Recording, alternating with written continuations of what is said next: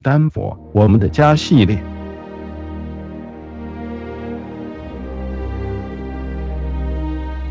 科罗拉多州成立于1876年，到现在已经一百四十多年。但由于并不是一个兵家必争之地，所以直到今天，科州还没有出过一个总统或副总统也不出奇。但您知道吗？我们这里倒是出过一个第一夫人和一个第二夫人，虽然他们不是在科州出生。但和科州有非常深的渊源。今天和大家介绍那一位第一夫人的故事。马米多德出生在爱荷华州，但很小全家就搬到了科州，在科泉和丹佛都住过。他在1915年和大他六岁、年轻帅气的西点军官相识，才短短几个月，他在一年的情人节就用和西点军校毕业届一样的戒指和他求婚。1916年7月1日。他们在丹佛的中央长老会教堂完成了终身大事。那一年，马米十九岁，他二十五岁。随着美国加入第一次世界大战，他也开始了他一生不平凡的戎马生涯。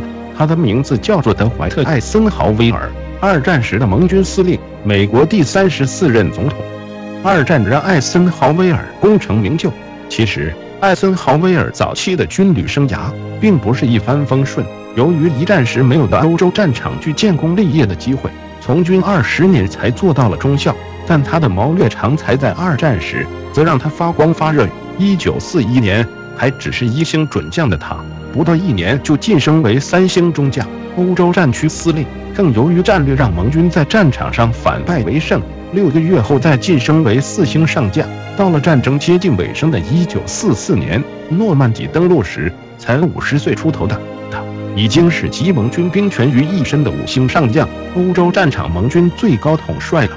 而艾森豪威尔总统的成功，很大的原因就是这些年来一直陪在他一旁、相知相惜、给他依靠的马米。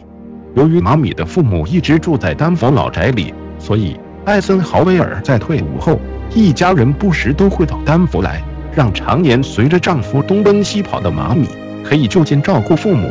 而艾森豪威尔在竞选总统时，更把布朗酒店做成了竞选总部，在这里运筹帷幄。就算当到了总统，也不时到丹佛来度假，把布朗酒店当成了白宫之外的第二个家，让酒店一时政商云集，风头无两，有小白宫的美誉。而丹佛也因为马米·艾森豪威尔沾了第一家庭的光。